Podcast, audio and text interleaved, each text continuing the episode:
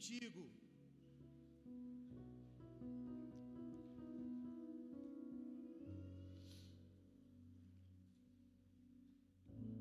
Pessoal, vocês estão bem? Vocês conseguem me dar 25 minutos da sua atenção hoje? Marca aí, gente. Marca aí. 25 minutos, vamos lá. Porque a gente vai ter 15 minutos aqui agora só lendo a Bíblia. David, cadê ele, gente? Vamos lá, abre a sua Bíblia. No livro de Marcos, capítulo de número 4.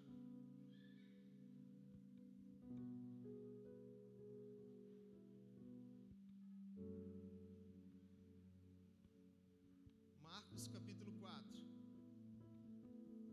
Quem encontrou, diga amém.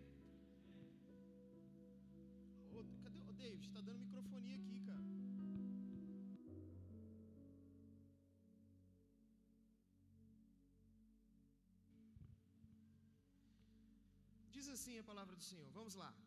A partir do verso 35. Naquele dia, sendo já tarde, Jesus disse aos seus discípulos: Vamos passar para outra margem. Amém? Agora vai aí em Marcos, capítulo de número 5. Só vira a folha aí, talvez a sua Bíblia, ou talvez o seu iPhone, seu smartphone. E diz assim, partir do verso 1: Jesus e os discípulos chegaram a outra margem do mar, a terra dos Gerazenos ou Gadarenos. Ao desembarcar logo, um homem possuído de um espírito imundo veio dos túmulos ao encontro de Jesus. Este homem vivia nos túmulos e ninguém podia prendê-lo, nem mesmo concorrentes. Porque, tendo sido muitas vezes preso com correntes e cadeia, as cadeias foram quebradas por ele e as correntes foram despedaçadas, e ninguém conseguia dominá-lo. Verso de número 5: Andava sempre de noite e de dia, gritando por entre os túmulos e pelos montes, ferindo-se com pedras. Quando de longe viu Jesus, correu e prostrou-se diante dele, gritando em alta voz: O que você quer comigo, Jesus? Filho do Deus Altíssimo. Por Deus, peço-lhe que E ele disse isso porque Jesus tinha dito a ele: Espírito imundo, sai desse homem. Então Jesus lhe, lhe perguntou: Qual é o seu nome? Ele respondeu: Legião é o meu nome, porque somos muitos. E pediu-lhe com insistência que não os mandasse para fora do país. Ora, uma grande manada de porcos estava passando ali pelo monte, e os espíritos imundos pediram a Jesus: mande-nos para os porcos, para que entremos neles. E Jesus os permitiu. Então, saindo os espíritos imundos, entraram nos porcos, e a manada, que era cerca de dois mil, precipitou-se no despenhadeiro abaixo, para dentro do mar, aonde se afogaram. Os que tratavam dos porcos fugiram e foram anunciá-lo na cidade e pelos campos. Então, o povo saiu para ver o que tinha acontecido. Aproximando-se de Jesus, viram o endemoniado, o que antes estava dominando, dominado pela legião, assentado, vestido em perfeito juízo e temeram. O que, os que haviam presenciado os fatos contaram-lhes o que tinha acontecido ao endemoniado e também falaram a respeito dos porcos. E começaram a pedir com insistência, de novo a palavra insistência, que Jesus se retirasse da terra deles. Quando Jesus estava entrando no barco, aquele que antes estava possuído pelos demônios pediu novamente, com insistência, que Jesus o deixasse ficar com ele.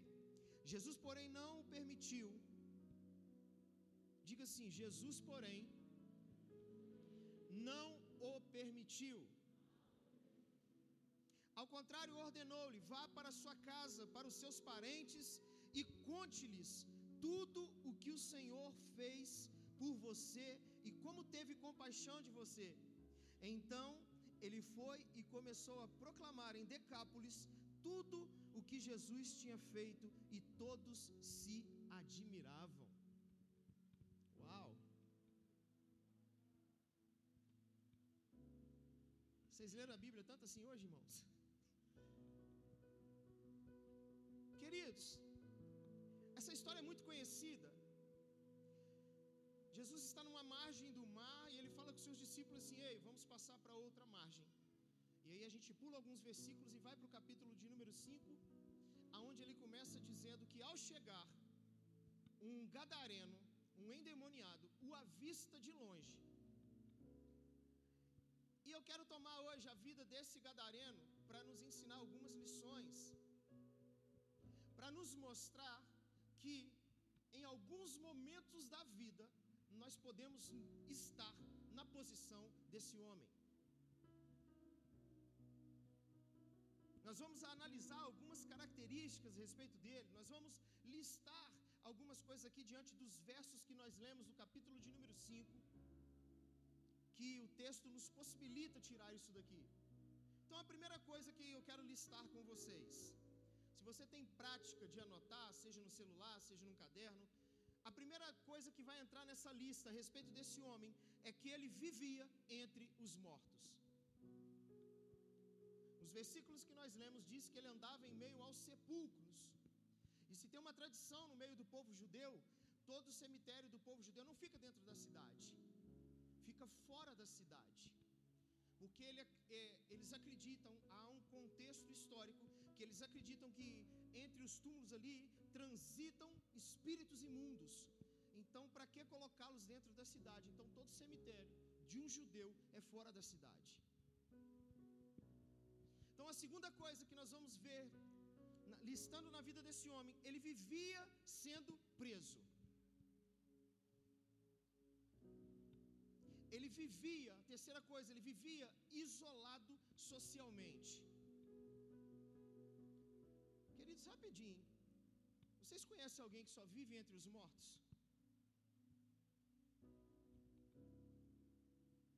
Vocês conhecem alguém que só vive sendo preso? E aqui eu não estou falando de uma cadeia, não, gente, um simples sistema carcerário. Eu estou falando de pessoas que vivem presas a relacionamentos.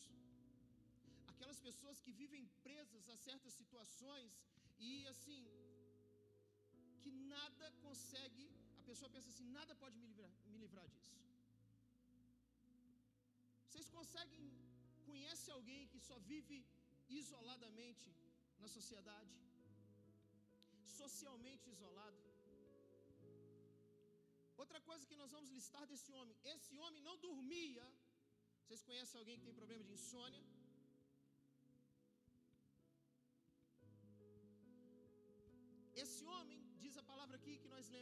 Vivia se mutilando. A palavra vai dizer lá em Lucas capítulo 8, versículo de número 27, que ele andava nu. E aqui, alguns historiadores entendem que aqui houve um eufemismo. O que, que é isso? Que eles deram uma, uma, sabe, uma romantizada na situação, só falando que ele andava nu, mas possivelmente esse homem deve ter cometido alguns crimes sexuais, alguns abusos sexuais com pessoas que passavam por ele.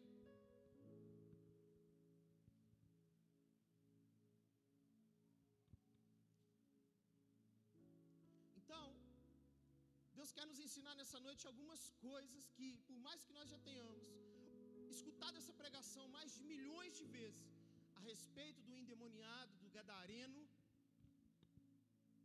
Deus quer nos ensinar algumas coisas. Eu sei que tem pessoas aqui que precisam dessa palavra. A primeira coisa que Deus quer nos ensinar é que o que ninguém pode, Jesus pode. Hum.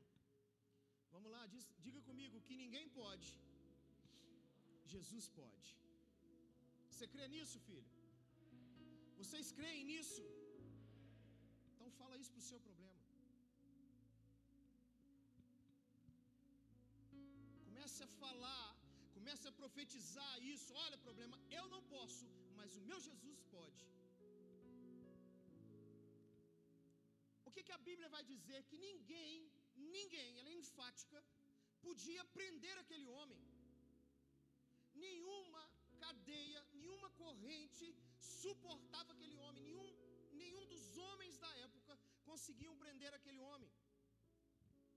Mas a Bíblia vai dizer assim: que ao avistar de longe Jesus, esse problema se prostra diante dele. No versículo de número 6 fala que ao avistar de longe Jesus, ele se prostra diante de Jesus. Versículo de número 4. Queridos, deixa eu te falar uma coisa: não existe guerra entre Jesus e demônios. Não existe essa briguinha que às vezes a gente idealiza, que nós criamos na nossa mente que ah, uma briga do bem com o mal. E queridos, não existe isso. Acha que Jesus fica travando lutinha com demônios? O que a Bíblia nos mostra é que os demônios têm que se dobrar diante do nome de Jesus. Eu não sei o problema que você está enfrentando, mas eu preciso afirmar isso com muita fé, com muita veemência, que o seu problema tem que se prostrar diante do nome de Jesus. Bíblia vai dizer assim: por isso também Deus o exaltou sobremodo e lhe deu um nome que está sobre todo nome, para que ao nome de Jesus se dobre todo joelho dos que estão nos céus, na terra e embaixo da terra, e toda língua confesse que Jesus Cristo é o Senhor, para a glória de Deus o Pai. Você não conhece o meu patrão, pastor, nem quero conhecê-lo. Agora apresenta para ele o Jesus que você serve. Ah, você não conhece o meu relacionamento, pastor? Ele é muito possessivo, ela é muito ciumenta. E eu quero te dizer o seguinte: ele conhece, ela conhece o nome de Jesus.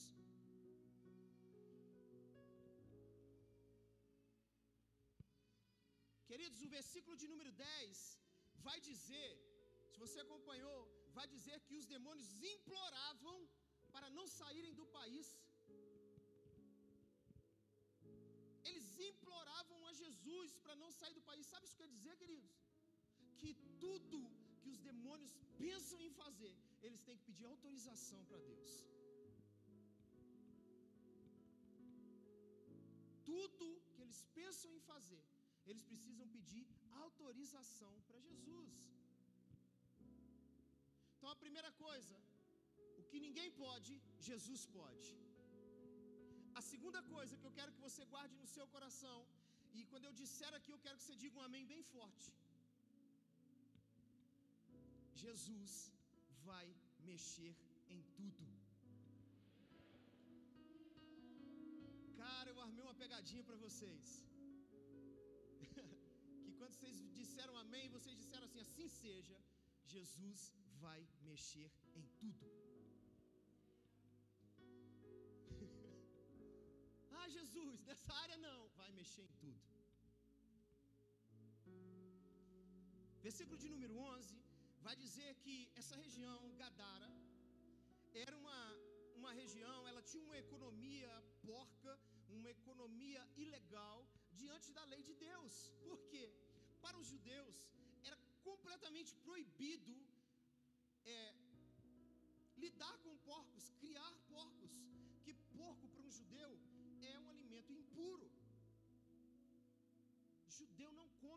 de porco, meu irmão.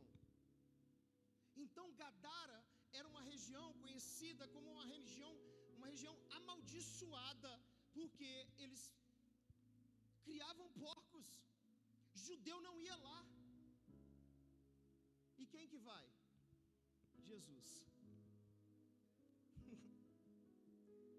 então, quando Jesus entra em uma cidade, queridos, ele mexe com as ilegalidades daquela cidade. Quando Jesus entra em um lugar, ele mexe com tudo que está desarrumado até arrumar tudo.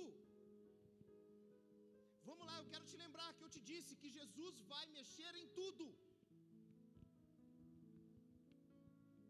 Quando Jesus entra em uma família, ele vai mexer em todas as ilegalidades existentes naquela família.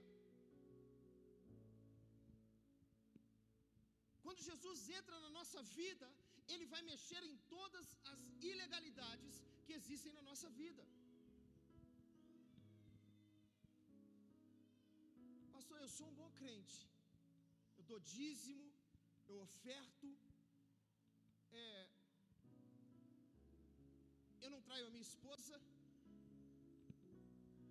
Gente, isso aqui não é qualidade, não, isso aqui é obrigação, isso aqui é dever faço nada disso, pastor, mas eu minto. Jesus vai mexer na área da sua vida que você fala mentira. Quando Jesus entra, cara, em uma cidade, em uma família ou na nossa vida, ele vai mexer em todas as áreas que precisam ser mexidas. Se você tivesse a oportunidade de dizer amém agora, você diria? Diminuiu bastante da primeira vez, tá? Quando vocês não sabiam nem o título. Vamos lá, gente. Jesus vai mexer em tudo. Meu irmão, é melhor você dizer amém para Jesus do que para qualquer outra pessoa. Deixa ele. Fala assim: se é o Senhor, pode ir. Aleluia. A terceira coisa. Ah, Jesus te levará a tomar uma decisão.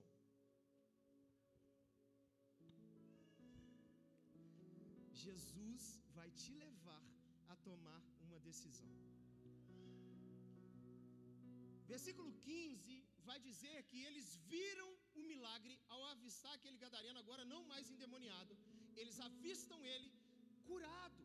Então eles veem o poder de Deus, e no versículo 16 eles ouvem falar o que aconteceu com os porcos, então eles têm que tomar uma decisão. Que decisão que aquele povo tem que tomar? Ou eles adoram a Jesus, ou eles mandam Jesus embora por causa dos porcos. E o que, que o povo daquela cidade faz, meu querido? Versículo 17 vai dizer que eles mandam Jesus, ó, da linha Jesus, mete o pé.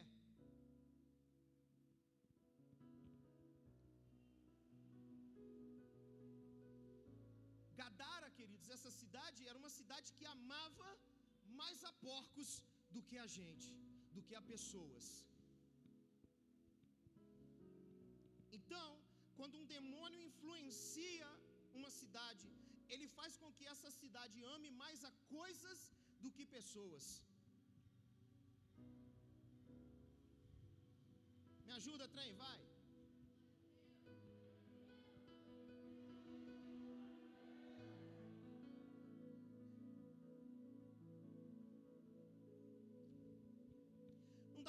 Momento, o endemoniado ele vira assim e fala para Jesus.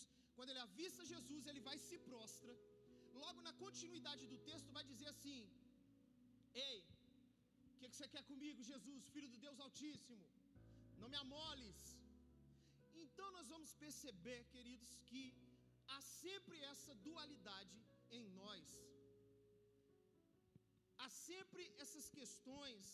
Nós desejamos ardentemente a libertação, mas nós amamos o pecado em paixão.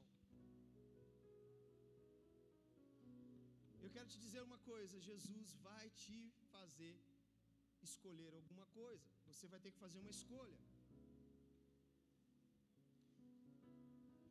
Então Jesus vai ter que vai me fazer fazer uma escolha. A quarta coisa, Jesus sabe o que é mais importante para sua vida, meu filho. Amém? Jesus sabe o que é mais importante para sua vida.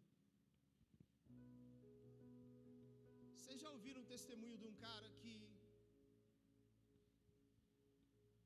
Ele foi noivo durante um tempo e a sua, a sua noiva o deixou e foi embora. Vocês já ouviram isso? Depois eu conto para vocês no particular, é uma história muito triste. Minha história. Minha noiva me abandonou e foi embora, cara, para outro estado. Eu achava que ia morrer, mano. Entrava para dentro do quartinho lá do meu pai de bagunça, pegava uns copos assim desses americanos e tomava pinga. Irmãos, que lástima, cara. Que miséria. E eu falava assim: vou, vou morrer, vou morrer. Quase que me dá um, sei lá, um negócio no fígado. E não morri, estou aqui até hoje. Porque Deus tem, Deus sempre sabe o que é mais importante para você.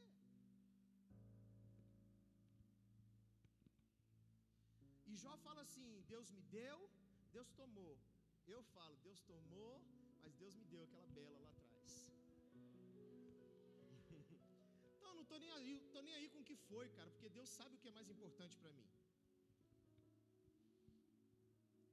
Então nós vamos ver que o primeiro crente que se converte naquela cidade de Gadara, ele vai implorar. E eu falei com vocês, insistentemente para Jesus, falando assim: "Ei Jesus". Quando Jesus entra no barco, ele fala assim: "Me deixa aí com você, me deixa seguir você". Enquanto que a outra vez que a palavra insistente aparece aqui na Bíblia, os demônios pediram a Jesus com insistência para que não saíssem do país. Meu irmão, você precisa pegar isso aqui agora. Muitas vezes, eu e você, como igreja, nós estamos orando e pedindo para Deus nos tirar da nossa cidade e nos mandar para um lugar que seja mais calmo, que um lugar que as pessoas estejam mais sedentas, um lugar que me proporcione mais, é, mais conforto, para um lugar que me dê mais dinheiro, para um lugar que me dê mais regalias. Muitas das vezes nós, como igreja, estamos pedindo assim: Deus, me tira dessa casa, me leva para um lugar onde eu quero pregar o seu evangelho, porque não prega na sua casa.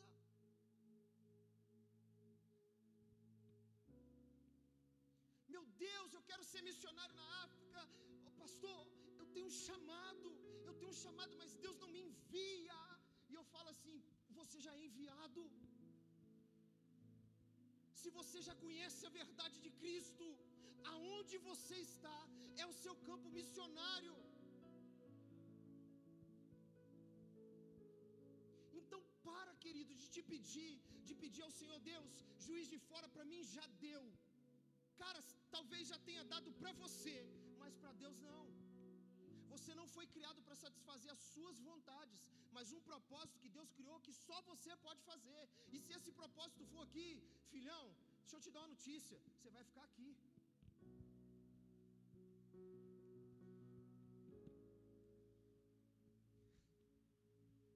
Aí deixa eu te falar uma coisa mais legal ainda.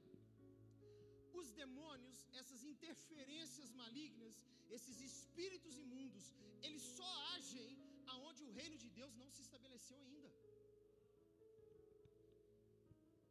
Pastor, minha casa tão. Não diga isso não, irmãos. Não diga isso não.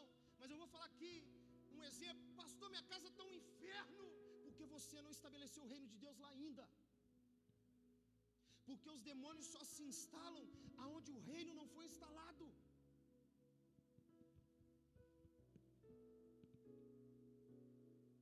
É que eu faço, pastor, para estabelecer esse reino lá dentro de casa? Aí eu tenho uma notícia melhor da noite para te dar. Você é o transporte do reino de Deus para sua casa. Eu estou fraco, pastor. Quem disse que você precisa ser forte? Na sua fraqueza ele se faz forte.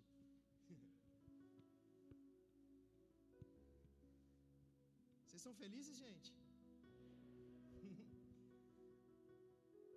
Deixa eu ver como é que eu estou de tempo. Tá, tá extrapolando já, gente? Vamos lá. Eita, vamos lá. A quinta coisa, Jesus quer arrumar a casa para depois te enviar.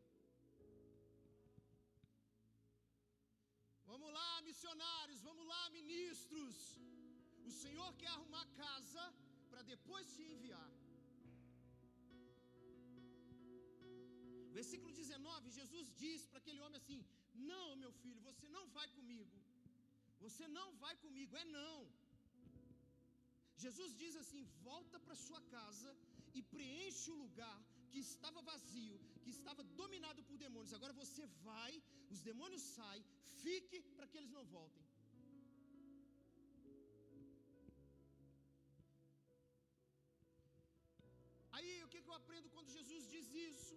Eu quero que você entenda nessa noite, até um desejo natural nosso, nosso de falar assim: "Ah, eu quero fazer a obra de Deus", pode ser defeituoso, querido. Sabe por quê? Tudo que eu quero, ainda que seja em nome da obra do Senhor, ainda que seja em nome das coisas de Deus, eu preciso submeter à vontade de Deus. Pastor, eu quero ser um pastor eu quero ser isso, eu quero ser aquilo. E Deus, o que, que quer que você seja? aquele homem é o homem da minha vida, eu preciso casar com ele. E Deus, se não quiser que você se case com ele.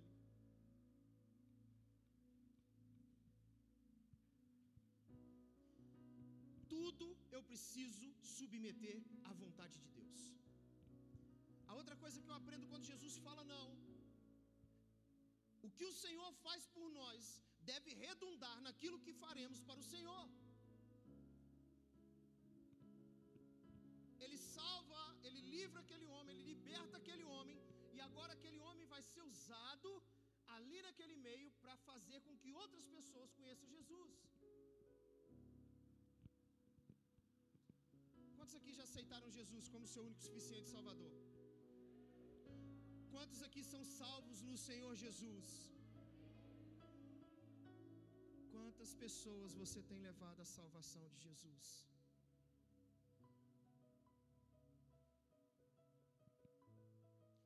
Gente, já pararam para brincar que a gente não está brincando de crente? Para pensar que a gente não está brincando de crente?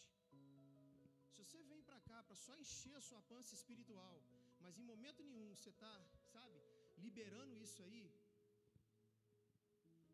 hora você vai infartar. A terceira coisa, há um plano para a vida de cada um individualmente. Você tem que parar, cara, de olhar para as pessoas e falar assim: é, ah, eu também quero isso. E nessa empolgação, Deus tem um plano individual para cada um de nós, gente.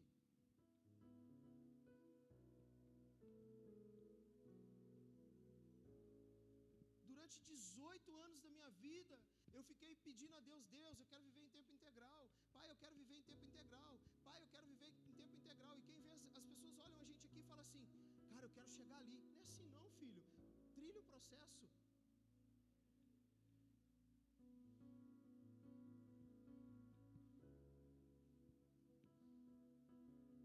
Escuta, não basta apenas ter uma emoção, mas isso deve ser direcionado para um serviço útil. Isso que você quer é, vai ser útil para Jesus. E naquela hora, quando Jesus fala para aquele homem assim: Não, você não vai comigo, porque naquele momento ele seria muito mais útil para Jesus ficando na sua casa. E por que, que eu e você temos dificuldades, às vezes, queridos, de entender assim: Deus quer me usar na minha casa.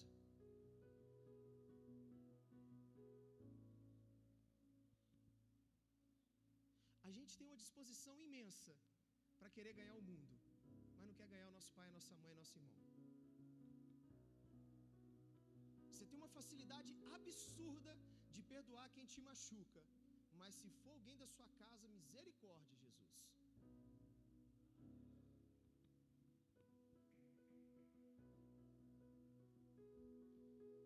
A maior coisa que fazemos, escute, quando ele fala não, é voltar à família, ajudando nossos parentes e amigos, ao invés de nos afastarmos dele por causa do Evangelho. Irmão, deixa eu te falar, se você está vindo da igreja, para a igreja, mas isso está te distanciando da sua casa, deixa eu te falar, você está errado. Eu vejo tanta gente que, em prol de falar que tem um ministério dentro da igreja, está perdendo toda a sua casa. Jesus fala com aquele homem assim: meu irmão, você é uma bomba na mão de, da minha mão, na mão do meu pai. Mas faz o seguinte: volta para sua casa e restitui todo o tempo de tristeza que eles tiveram, de amargura que você causou. Vai lá e restitui tudo. Aí quando tiver tudo prontinho, você volta. Deixa eu te dizer uma coisa, meus irmãos: a sua maior mensagem é o seu testemunho. Posso ouvir um amém? Mas não adianta você vir para a igreja e chegar dentro da sua casa você ser um capeta. Aí não adianta pregar a Bíblia, não, irmãos. Porque o que mais fala alto na nossa vida é o nosso testemunho. Você não precisa saber pregar. Eu escuto ali, ah, eu não sei pregar. Quem disse que falou que precisa pregar, meu saber pregar? Você só precisa falar do que Deus está fazendo na sua vida. Deus está fazendo alguma coisa na sua vida, meu filho? Deus está fazendo alguma coisa na sua vida, meu irmão? Não só na minha. Só na dessa pessoa, dessa querida aqui que falou amém. Deus está fazendo alguma coisa na vida de alguém aqui, gente? E quem está sabendo o que Deus está fazendo na sua vida? Ou você quer um microfone para vir aqui falar? Precisamos dar testemunho. É o nosso testemunho que vai falar mais alto, gente. Só a nível de informação, aquele ex-endemoniado, ele foi evangelizar Decápolis. O que é Decápolis, gente? É distrito de dez cidades. Decápolis é, é um distrito de dez cidades. E nove ficavam na Transjordânia e uma em Citópolis. Sabe o que esse homem fez? Bombou o evangelho naquele lugar, meu irmão. Ele bombou o evangelho naquele lugar, porque ele falou assim: "Ei, ah, isso não pode ficar em mim não, cara. Isso tem que, eu preciso esparramar essa boa nova.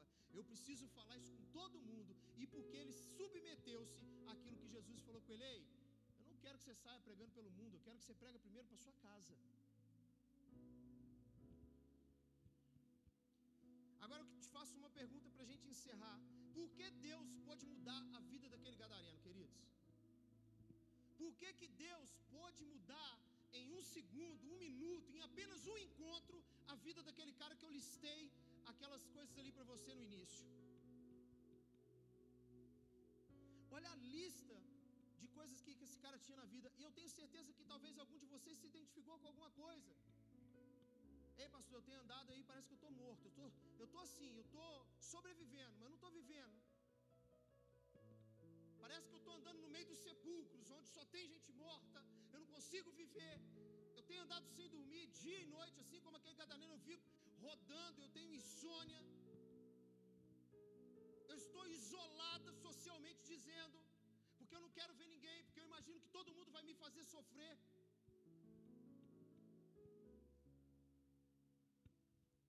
Sabe por que, que Deus mudou?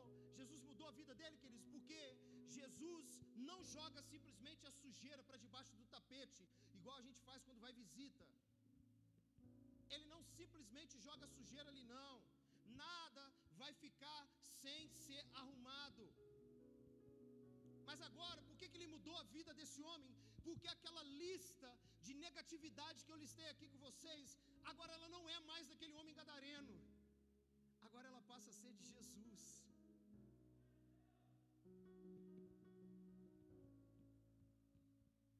E se eu pedisse cada um aqui para fazer uma lista, meu irmão, o que está errado na sua vida? Talvez a gente fosse encher uma folha nossa. Agora essa lista não é mais sobre o gadareno. Agora essa lista não é mais sobre você, meu querido. Essa lista é sobre Jesus. Sabe por quê?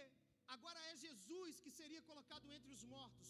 Confira a lista que eu passei no início, para a gente fazer um, um, paralelo agora.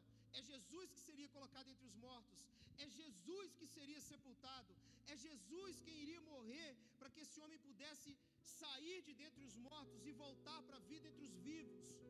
É Jesus que seria preso para que esse gadareno fosse liberto. É Jesus que seria isolado socialmente. Todo mundo abandonaria Jesus para que esse homem pudesse voltar para sua família, ser amado e amar.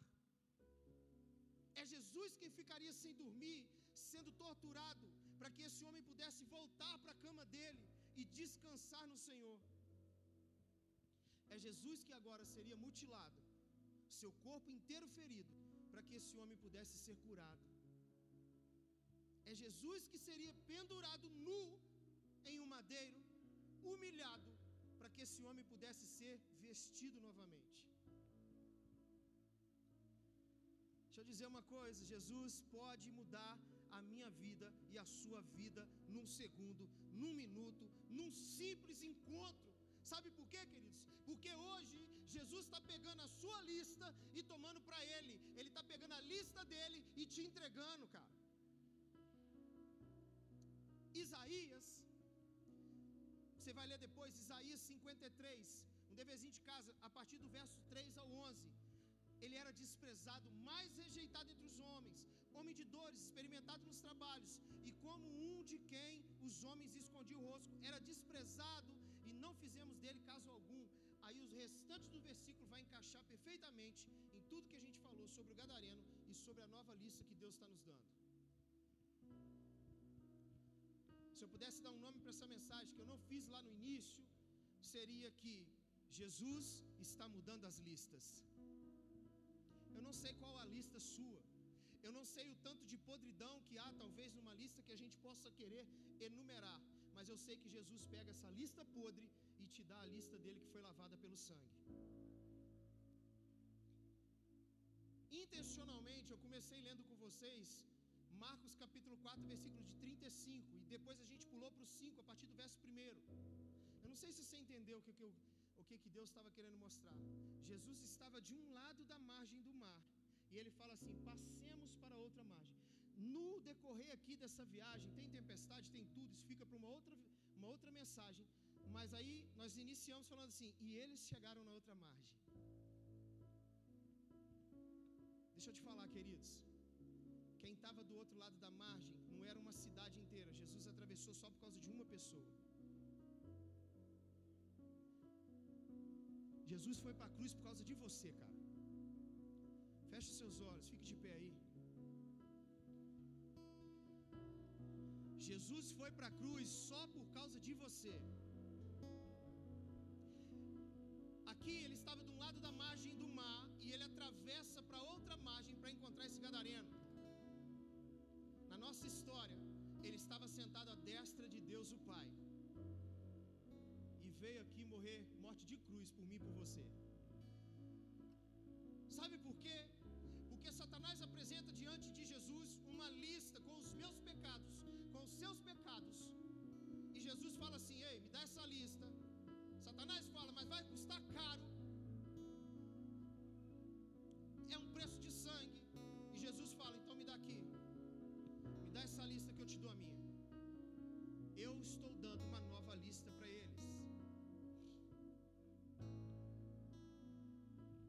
Jesus fez isso tudo para alcançar um homem. E eu sei que Jesus está aqui nessa noite para alcançar algumas vidas aqui, cara.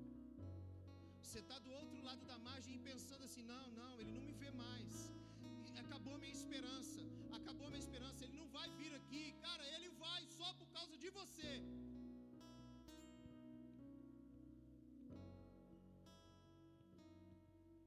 Se você está aqui, se outro lado da margem, Jesus está aqui nessa noite, cara, para te tocar e para te entregar uma nova lista. Sai do seu lugar enquanto o ministério estiver louvando. Quero orar por essas pessoas especificamente. Deus está te entregando uma nova lista, cara. Essa lista ela vai com gotas de